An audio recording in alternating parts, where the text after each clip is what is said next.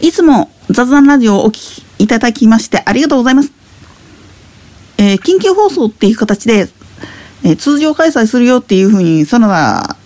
ナウンスしてたよっていうことで、それには乗るなよっていうふうに放送したんですが、あの後、どうやら、その他競馬の方が、なんか気づいて、正式に無観客でやることに方針を変換しましたっていうアナウンスが流れました。まあ、今の状況を考えればそれが正解だとは思うんですけど、でもその他競馬場の気持ちっていうのを考えたら、デジタル機器が使えないアナログ人間に対するサービスはどうしたらいいのっていう話なんですよね。まあ、一応対策として、えー、駐車場側にある平日払い戻し窓口だけは一応開けますっていうふうなことを言ってるんですけどね。ただ、これだけははっきり言っときます。そのだけ馬がこういう心苦しい話をやるっていうのには、以前にもお話した園田焼き地事件っていうのがあって、それによって市民団体の手で潰されかけたっていう、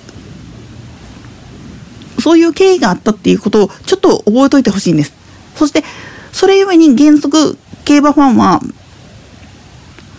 阪急園田駅と競馬場の間の往来は、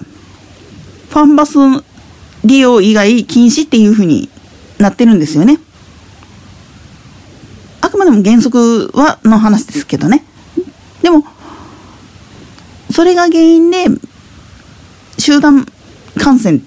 バスの中で感染が広がってしまったらどうしようっていうことで、もうそうせざるを得なかったっていうことだけはちょっと頭の片隅に入れといてほしいんですよ。もっと言ってしまうと、フ